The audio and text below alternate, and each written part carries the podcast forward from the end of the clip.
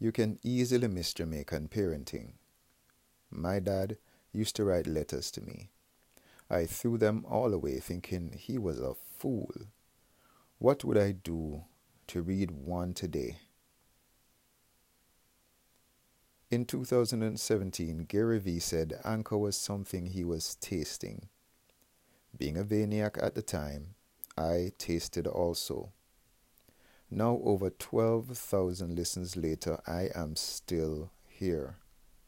Seems someone wants to listen to me blab about my Mesozoic faith, family business, and feeble attempt at manliness. Like Anchor, changing.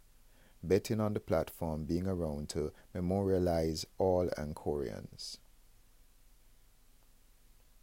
Anchor is my dictaphone, and rather than hoard my thoughts alone, the fool's purpose is now to repeat my dad's letters. Maybe someone will avoid my fetters by just listening.